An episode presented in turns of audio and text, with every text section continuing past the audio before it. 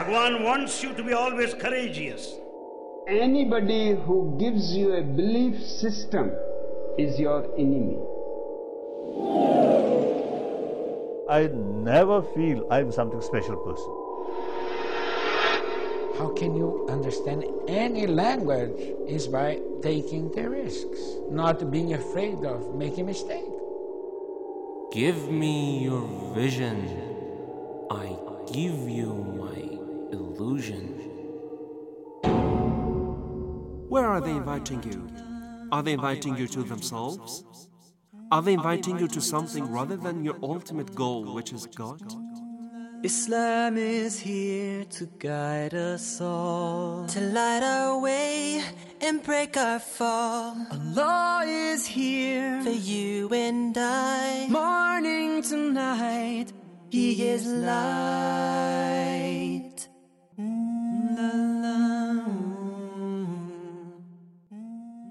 In the name of Allah, the most compassionate, the most merciful. Dear listeners of the Call of Islam radio station, very welcome to the program Vision and Illusion, a critical analysis and phenomenology of the new mystical movements and spiritual trends in the modern world is what we are mainly concerned in this series of the programs with the presence of the experts for today's program, Dr. Rezazadeh, an active researcher in the field of religious studies, and Ms. Tahiri. I would like to welcome both of them. Thank you very much for accepting our invitation. Dr. Zadeh, Assalamu alaikum and welcome to the program. Assalamu alaikum wa rahmatullah. Thank you very much for having me. And Mr. Tahiri, thank you very much for accepting our invitation. Thank you. Today would be our first session on the life and works of the spiritual leader and guru, that is the 14th Dalai Lama. He is mainly known as the 14th Dalai Lama of Tibet, uh, but his first name, his last name is Tenzin Gyatso. He is mainly known as the 14th Dalai Lama. Before getting to the details of his life and his special thoughts, I would like Ms. Tahiri to give us a background of his personal life. Where was he born, what he did do, and what happened that he received the title Dalai Lama and the 14th one. And then we'll get more to his thoughts on different occasions, socially speaking, culturally speaking, and religiously speaking. Well, and Dalai Lama, the 14th spiritual leader of Tibet, was born in uh, Tibet, uh, and he was um, known as Dalai Lama at the age two. And when he was uh, six, he started his education. And at the age of 15, he uh, was the leader of uh, Tibet people.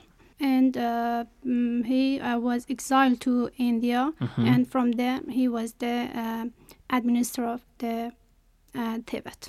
Why is it? Call, why is he called Dalai Lama? Because his his first name and last name, I think, of course, it's very long over here, but his name is Tenzin Gyatso, but he is called the 14th Dalai Lama. What does it mean?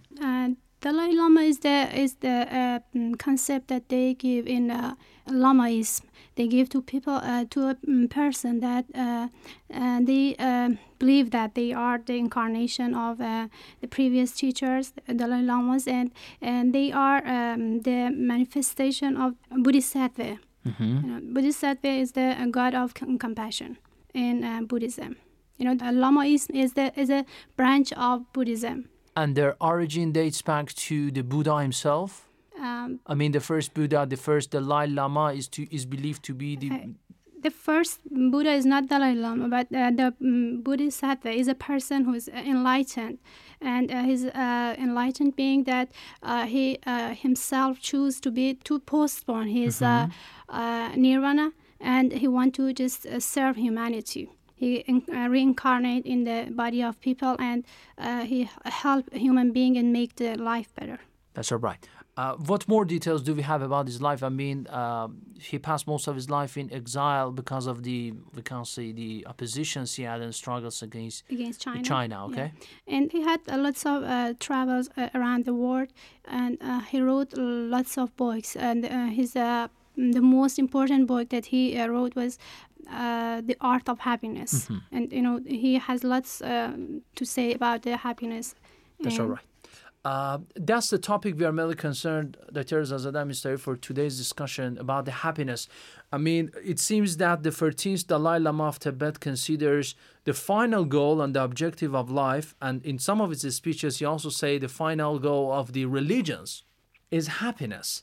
I, I really, I really, I'm impatiently waiting for your analysis and review on his thought. But before that, let's listen to an audio clip by him on the happiness, the concept of happiness, uh, to we can say to clarify more dimensions and aspects of a thought, and then we will start our review for today's discussion. Okay? That's good. Thank you very much. How to create inner peace, irrespective whether believer or non-believer. Uh, everybody wants happy life, successful life. So these goals ultimately entirely depend on our inner peace. In mental level, too much sort of frustrations and sometimes fear, suspicion, distrust, anger. Then your life never be successful, happy one. So in spite what is sort of surrounding, we have the opportunity, we have the ability to create inner peace. So that also I usually call uh, through secular way, not necessarily based on religious belief. On the level of I'm a human being, we are same, mentally, emotionally, physically also. So we are same. And then everybody, you see, have this sort of desire to have happy life, successful life. They are also be completely same. And then everybody have the right to have happy life. From our birth, everybody have the same right. But the problem, we sometimes neglect about these inner value. Uh, according to my own little experience, I fully realize all major traditions have the same potential to bring inner peace. So, closer understanding, harmony among the different traditions uh, is something very essential. If we, all major religious traditions, see, have a closer understanding on that level, make more common effort or effort for common interest, it can be more effective. Because these things ultimately depend on individual. That's the way to change society. So after all, society, community means individual combined. So sometimes I also feel I am just one single person. Huge problem. Uh, my effort may not much effect. It is anyway. It is true, but there's no other choice unless individual level. You see, make some effort. It never come as the happy society or change of the society level. So the initiative must come from individual level. Okay, Dr. Zazade very much emphasizing on the inner peace and happiness and looking for the happiness regardless of the faith. He, he even talks about the secular happiness. Yes. And it seems that his emphasis is more on the secular one rather than the religious one. Uh, what's your review about this song? Thank you. Before uh, starting my analysis, I would like to say that common uh, point that I always say uh, about these new spiritual movements. That is, a lot of these movements have something in common. They talk about very universal and general things that are usually very good, and everybody can understand that they are something that everybody likes them, and they are desired values. Welcome by the public, that's yes, right. like something like tranquility, calmness, peace, and these things are pe- Happiness, yeah, happiness. that's These right. things are very common, and uh, there is not any disagreement in these uh, cases, and everybody is searching for these things. But these are very common, and in this regard, we don't have any disagreement with him. Yes, we are also looking for happiness, and we are also looking for tranquility. So the problem starts when they mix these good and valuable things with false values and things that they are they cannot be proved. Its uh, authenticness cannot be proved. This is the first problem that happens. I mean, mixing good things with bad things. And the second point is that when they want to say a method to achieve those good values, the most important problems happen and occur. You, I mean that these good things, when we want to get them, when we want to achieve them, we need to have a very practical method to achieve them. Very nice. And this practical method, this way of life, this method, this path which is going to end to that happiness, is something that cannot be posed by someone who doesn't have a comprehensive knowledge about all the aspects of human life. So it might be dangerous, you mean, for the public? Of course, you know, someone who, who doesn't have a comprehensive and complete knowledge about all the aspects of human life cannot give you a comprehensive and a complete way to live in order to achieve that happiness. Sorry, a question that pops out to my mind in, in here is that he talks about the final objective of the life Mm-hmm. and, and, and says all religions as reaching happiness. Is it so? You know, I want to complete my last sentence this way that I say that only people who have a comprehensive knowledge can give you that way to achieve that happiness. Who are those people who have that comprehensive knowledge? I think they are those people who have a true relation and they are truly connected to the source of knowledge and to the source of power. Other people who claim that they want to give you a way to happiness, they usually fail, and we will talk about why they Mhm. fail and what are their failures. Okay. Uh, this is the first thing. I mean, when when they want to talk about the goal of life, that is happiness, Mhm. they should give us a practical way to achieve that goal.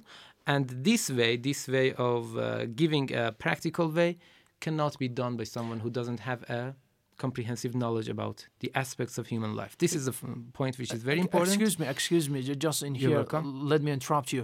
Uh, when we say happiness, and we, and we prove it that happiness, for example, is also suggested by religion like Islam. Mhm. Uh, what do we mean by happiness? I mean, is this Okay. is the happiness? This is my next about? point Uh-huh. that I want to talk about. We agree that these things that he talks about them are very important. But we also say that these are, although they are very important, but they are secondary points. They are secondary goals, I mean. We have one goal, which is the most important goal, goal which is the ultimate goal. What is that ultimate goal? We have already talked about the ultimate goal that we should have, and we are going to achieve that. Okay. That ultimate goal is something that when we achieve that, all the secondary goals will necessarily be achieved, right? What is, what is that uh, ultimate goal? That is perfection in the shadow of getting closer to God. or prosperity, we can say. Yeah, uh, I mean, uh, in the Islamic point Ter- of view, we call it uh, at-taqarrubu ila Allah, means getting closer. Mhm. Proximity to to- God. that's right. proximity to God. That's right. That is the ultimate goal. Why do you why do you believe uh, that there is a say that proximity to God is the final goal? I mean, because we have also the happiness and suggestion to be Mhm. happy, Mhm. but this happy under the shadow of proximity to God. Why so much emphasis on proximity to God? At least for two reasons. The first one is that all the other goals, all the other secondary goals, and all the other happiness and tranquility and these things which Mhm. are good can be achieved in the shadow of that. I mean, when you become closer to God, Okay. you will necessarily getting you will become uh, calm. You will g- achieve tranquility. You will accomplish Inner peace inner and peace. happiness, and these that's right. things happen. But that is something it brings with itself all the other good things. This is the first uh, thing. F- let me bring an example. Okay, for nice. example tranquility and calmness. Mhm. something that many uh, spiritual movements talk about it a lot. Uh, and we know that it is something very desired and is very good. It can only be achieved uh, when you get connected to the source of calmness, to the source of power, to the source of Mhm. knowledge. All the other ways are like some type of, uh, how do we call it? Uh, we can say all the other ways are like a pill or a tablet. That when you use it, you must find some kind of uh, temporary tranquility For this world. for this world and not even for all the for all your life in this world. For some time you will get some type of tranquility. Mm-hmm. but this is not a true mm, tranquility because it is not everlasting. It is So, sorry, you mean that Dalai Lama the 14th is talking more about the happiness and inner peace, which seems to be very much temporary and in this I world? want to make a conclusion from this. Uh-huh. You know, mm, uh, let me uh, finish my example. Suppose that someone goes to a psychiatrist and the doctor prescribes him a pill to make him calm. Mhm. You know, he will become calm and he will become he maybe he thinks he or she thinks that he has gained some kind of uh, peace, but this is for a very short amount of time until that pill loses its effect. Okay. After that time, uh, that unrest will be back again. Mhm. I want to say that all the other ways, all the other ways, except closeness to Allah, are those ways which are very similar to that pill. That at most they give you a very temporary uh, type of um, peace which is not a real peace because it is mostly an elusive It's an illusion. yeah that's yes exactly. That is an illusion and they are not real peace. Why do we say that? Let me bring my reason from the holy quran. We mm-hmm. have in quran ala bi dhikrillah tatma'innul qulub. Be sure that the real tranquility for the hearts rests in allah's remembrance. That's right. in this this is the real everlasting tranquility lovely tranquility that is going to be, stay with you all the time not in this world and also in the other world Thank you very much, Dr. Rezazadeh. Mr. Ari, I've got a question for you. The happiness that Dr. Rezazadeh gave us, the outline, seems to be very much useful, as we Muslims believe, for this world and the hereafter. The Dalai Lama for teens, as we listen to this clip, and we can see so many other clips I've listened to, seems to be very much focusing on the happiness, on the laughing, on the smiling on the face, which seems to be very much materialistic. Do you agree? And under what context and circumstances uh, the Dalai Lama for teens reached such a conclusion? Uh, just let me uh, a little talk about the Buddhist definition of uh, the aim of life, ultimate aim of the Okay. life. I think Dalai Something Lama is with Dalai Lama is influenced uh, by. yes, because Okay. uh, he says that uh, even he says that and don't call me a Lamaist. I just I'm just a Buddhist. You know that the Lamaist is a uh, branch of Buddhism. Uh, when uh, Dalai Lama is talking about the happiness and the, the aim of the life, even uh, his definition is somehow different from the Buddhist definition. You know, uh, in uh, Buddhism we have uh, four truths. We are, and uh, that the first one is the life is suffering, and, and the second one is suffering is due to attachments. Uh, the third one you have to remove attachments, and the the, the last one. Uh, removing attachment means the uh, nirvana. So the aim of uh, Buddhism is not happiness; indeed, it's nirvana. Okay. And so, uh, when uh, Dalai Lama is talking about happiness, it seems that he just wants to attract people, and modern people who are tired of uh, life, and they are, you know, in the humanistic dominant in their world. J- They just uh, they seek something to calm down and to just reduce their uh, suffering, their anxiety in, in this world. In the know. modern industrial as well as we're Uh-huh. living. Okay. And yes, you know, uh, Dalai Lama is just reducing the Buddhist um, teachings to uh, something like happiness in the world. And you know that in Buddhism, we don't have the concept of a transcendent God. Uh, hereafter, something like this. So everything you do is uh, uh, limited to this world. That's why he very much focuses, he says that regardless of the religions you have. In most parts of his speeches, he, he does not talk about the religious belief or religious tranquility or calmness, you know. because the, the notion of God uh, uh, is not present in the Omnipotent God is not a, is No, not admitted Just you are a part of the the, the nature, and uh, as a part of the nature, you you should be uh, somehow a god. And uh, Self-creator, he says. Mm, uh, he, he doesn't use uh, the concept of God uh, because they don't have it. Yeah. Okay. So mm it's so natural that when he's giving some uh, giving you a guideline, uh, it should be limited to the word, to the Okay. tangible world, and to the material world. That's right.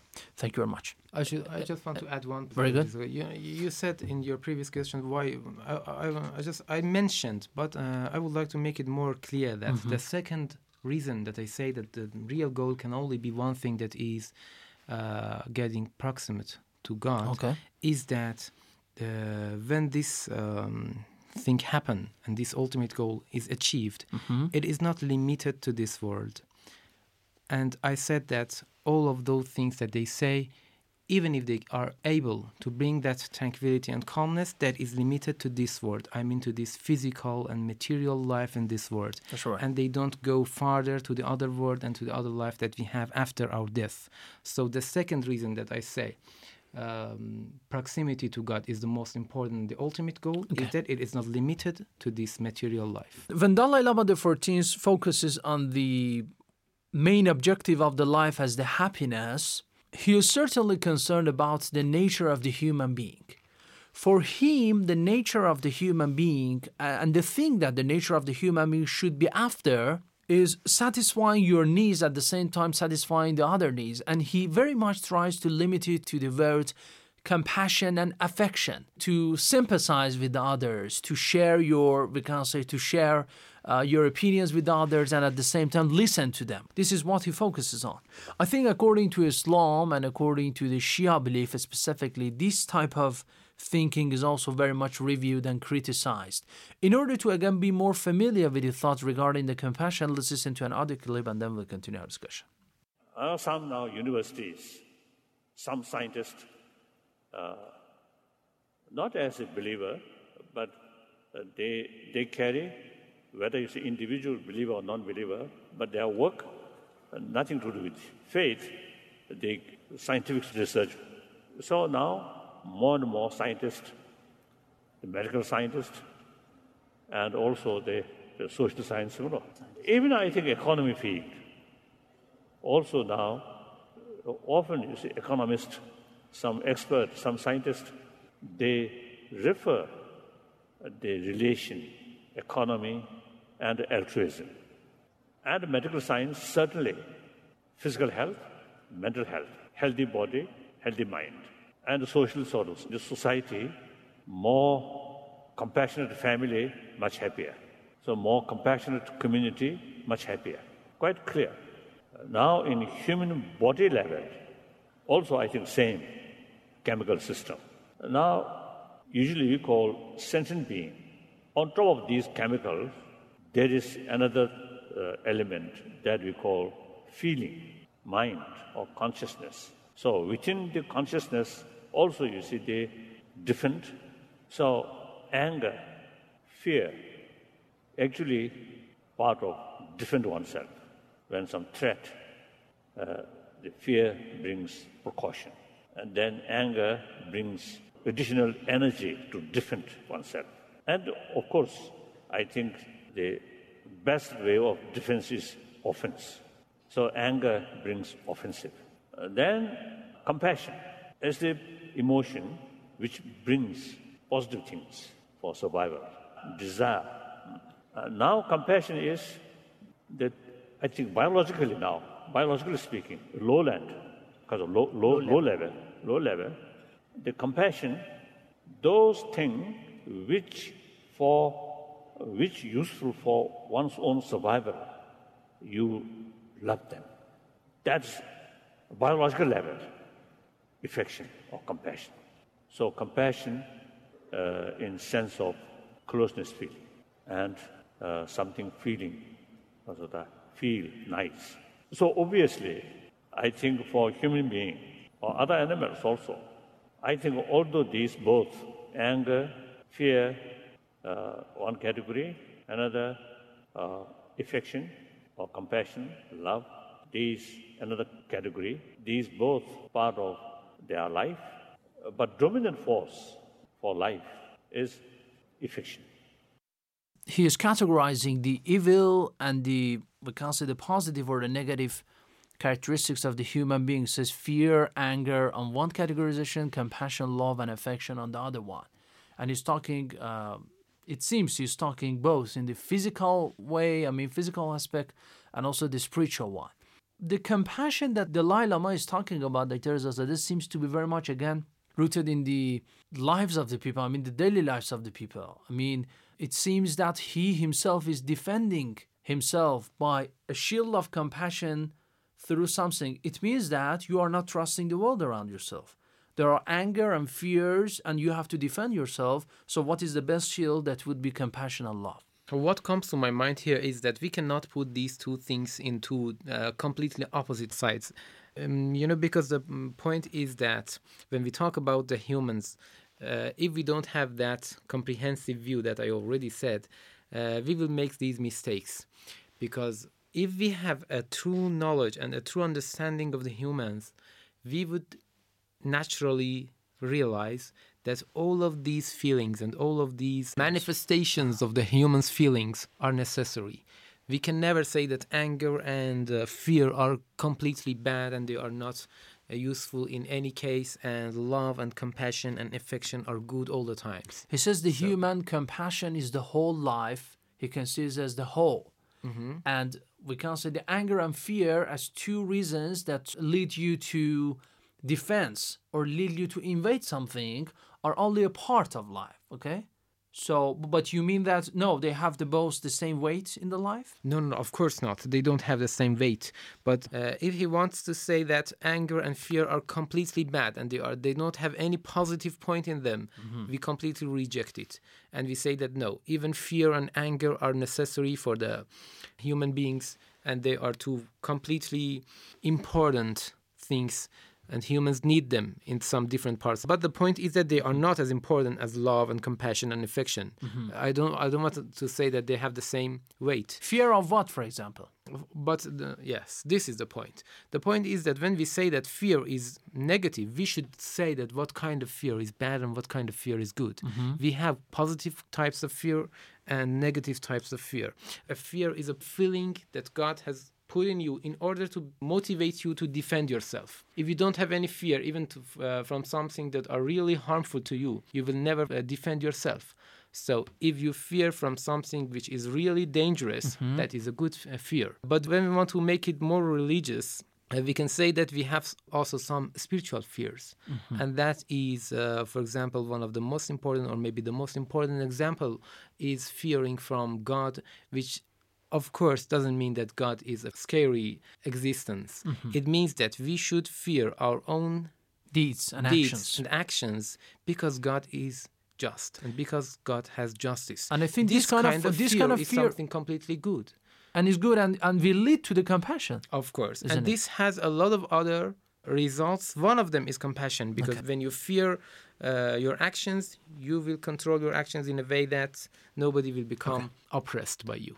Mr. Irid, as a last question, don't you think that the fear and anger on the one side and the compassion and love that Dalai Lama the 14th is talking about is very much influenced in the place he was born in the Tibet? Psychologically speaking. Uh, you mean uh, because the condition that he was born, he wa- and they were, uh, um, the China's uh, people invade their. Uh, I know, I know, yes. Because he's talking about the fear, anger, and says, be compassionate to your people and to your enemy, you know? When the Dalai Lama is talking about compassion and- uh, compassion and fear, you know, it, it can be uh, one reason, but um, the other reason is that in um, teaching of Dalai Lama, you, you don't need to just change anything.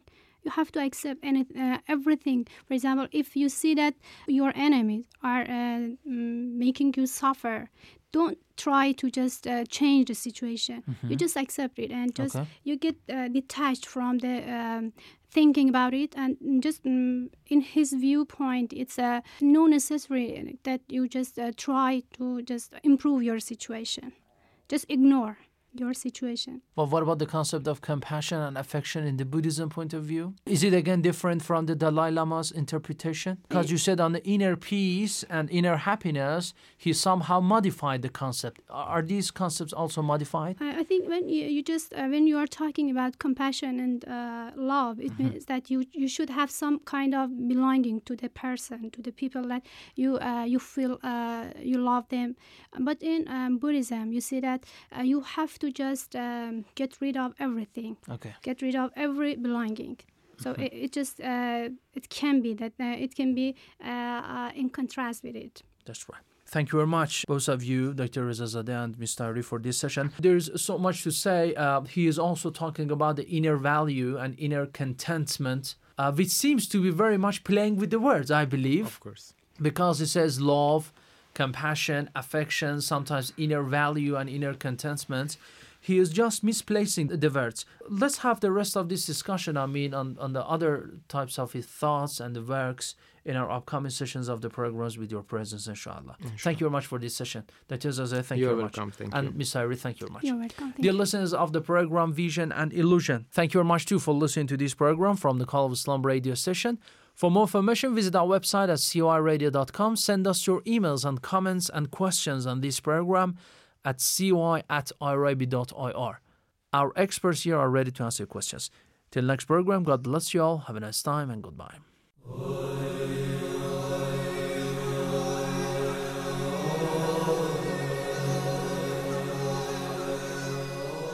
An analysis on true and false mysticism only in Vision and Illusion every Monday on the Call of Islam radio.